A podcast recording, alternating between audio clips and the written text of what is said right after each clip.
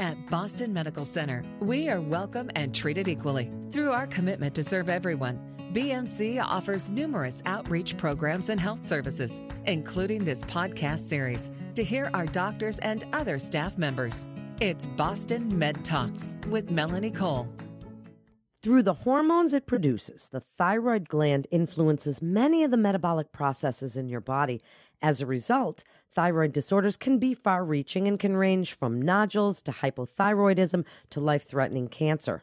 My guest today is Dr. Alan Farwell. He's the chief in the section of endocrinology, diabetes, and nutrition, and the director of the endocrine clinics at Boston Medical Center. Dr. Farwell, tell us a little bit about the thyroid gland. Give us a brief overview of what it even does. Sure. The thyroid gland is a, a butterfly like gland that's in the front of your neck.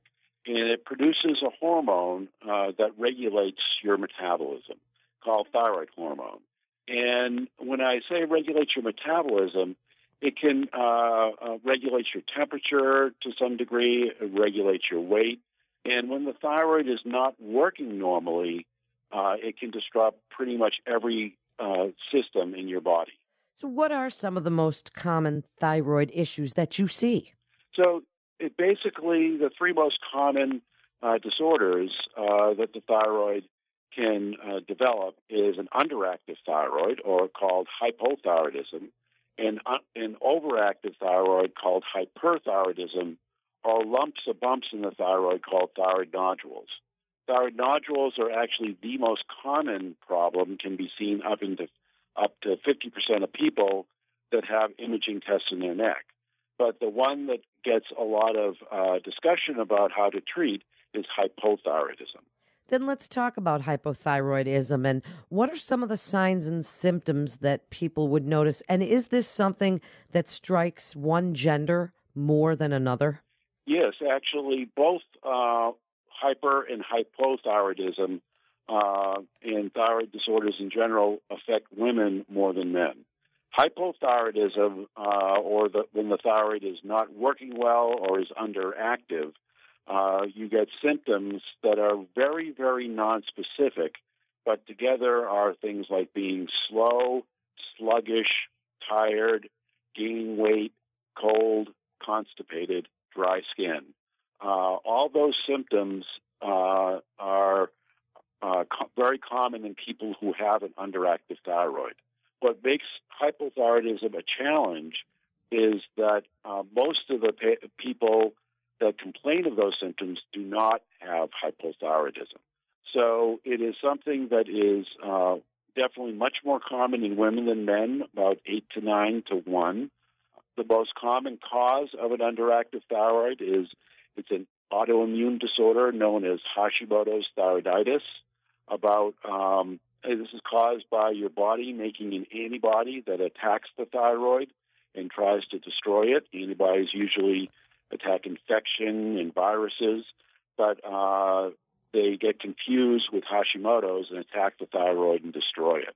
And that is by far the most common type of hypothyroidism. So, how do you diagnose it if a woman or a man is having some of these symptoms and they're and they're not sure what it is? And as you say sometimes that's not what it is. How is it diagnosed? And sometimes doctor is it diagnosed just during a physical or when the doctor goes to you know kind of give you your annual well checkup? So uh, the way to diagnose um, thyroid dysfunction in general but specifically hypothyroidism is through uh, symptoms of how you're feeling, and if you have symptoms that would make someone concerned about uh, have uh, making your doctor concerned about being hypothyroid, but it, it has to be confirmed with thyroid blood tests. And there are two uh, specific thyroid blood tests. The most common to diagnose thyroid problems is something called TSH or thyroid stimulating hormone. TSH is produced by the pituitary gland, and it uh, turns on or turns off the thyroid, uh, depending on how much thyroid hormone your body needs at any one time. It's frequently the other blood test that is done is on the actual thyroid hormones, predominantly T4 or thyroxine, which is the main hormone that the thyroid makes. Uh, also, T3, which is uh, the main active form of thyroid hormone, which T4 gets converted to in uh, target tissues and in other parts of the body. So it can be very confusing because the thyroid hormone levels and the TSH levels are opposite each other. So when the thyroid is underactive, the, uh, T- the thyroid hormone levels are low, but the TSH levels are high. So oftentimes patients will say, uh, well, my tests were low or my tests were high, and you don't really know what that was, uh, what that really means, because it could mean ex- the exact opposite thing. But if you get blood tests, uh, that will tell you uh, whether the hormone levels are normal or are abnormal, and if they're abnormal, uh, whether the symptoms you have are consistent with uh, hypothyroidism or any other thyroid dysfunction. So many of the symptoms that people experience, and especially women, when they have thyroid disorders such as hypo or even hyper, could be depression or or thinning hair or any of these things that also could be the same as going through menopause or perimenopause. So what do you say to women when you're treating them about treatment options available and how long they might have to be on these treatments? So uh, for the vast majority of uh, people diagnosed with hypothyroidism, uh, when you start on an on thyroid hormone replacement, then that uh, pretty much is lifelong. There are some uh, situations uh, of things called thyroiditis that may get better, but the vast majority, once you get diagnosed with a uh, with hypothyroidism, you're going to be on thyroid medication for the rest of your life. Now, the way we treat hypothyroidism predominantly is with uh, the actual hormone that the thyroid makes, called thyroxine and we can give it to you in a uh, synthetic form called levothyroxine. And the, that's the generic form of thyroid hormone. The brand names are things like Synthroid and Levoxyl and Tirosint. But uh, levothyroxine, uh, they're all essentially the same active component, which is that thyroxine uh, medication.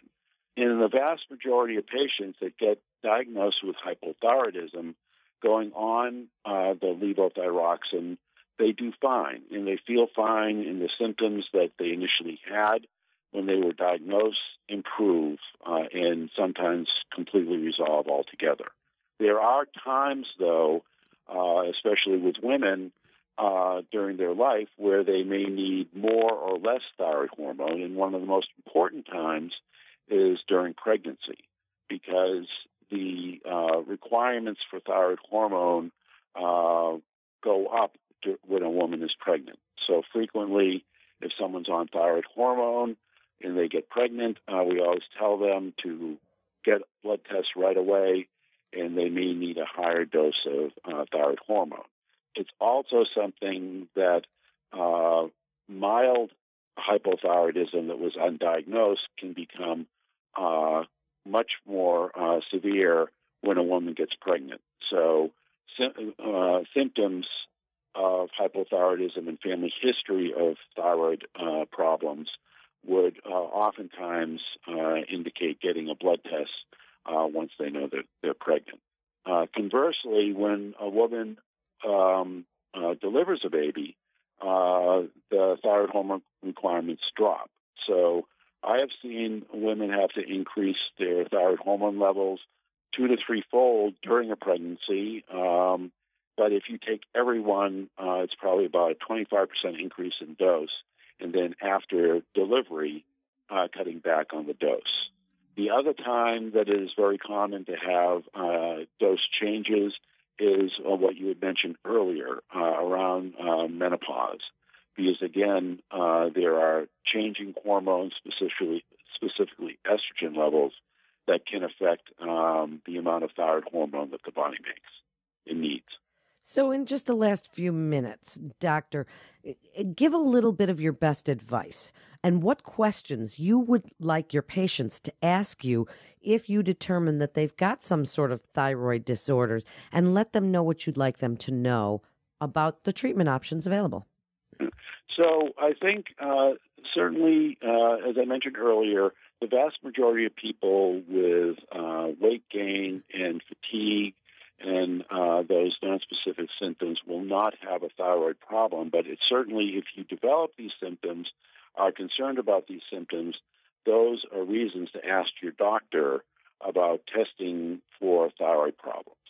If you are uh, already on treatment and have been diagnosed with hypothyroidism, then uh, and you're not feeling well, then uh, that is the time that you could uh, ask your doctor uh, about potentially referring to see an endocrinologist to see if things need to be adjusted. Uh, there are also other options for treatment. I mentioned T3 is the other hormone that the thyroid makes, and sometimes small doses of T3 are uh, can be uh, are needed and can be helpful. But these are best done in under the um, watch of an endocrinologist. So I think that um, you know if you, you sh- the goal is to feel back where you were before you developed the thyroid problem. And I think the biggest thing to let people know is that the vast majority of people that are diagnosed with hypothyroidism or any type of thyroid disease get better and feel better and feel normal and live uh, normal lives. If you are one of the unfortunate individuals that continue to have symptoms, then I think that's where you should uh, be asking your doctor to see a specialist. And if the specialist that you see, the endocrinologist you see, if you're not happy with uh, um, their advice, then seeing someone else because patients are ultimately responsible for their own health and really need to be their uh, their biggest advocates uh, but I think there's pretty much hope for pretty much anyone with thyroid dysfunction that they should be able to get back to uh, feeling normal and feeling well and back to the usual uh, um, state of uh, how they're feeling. Thank you so much, Dr. Farwell, for being with us today and sharing your expertise. It's a topic that is of interest to so many people, and they don't really understand what the thyroid does and how some of these treatments can really help with symptoms they may be experiencing. This is Boston Med Talks with Boston Medical Center. For more information, you can go to bmc.org. That's bmc.org. This is Melanie Cole. Thanks so much for listening.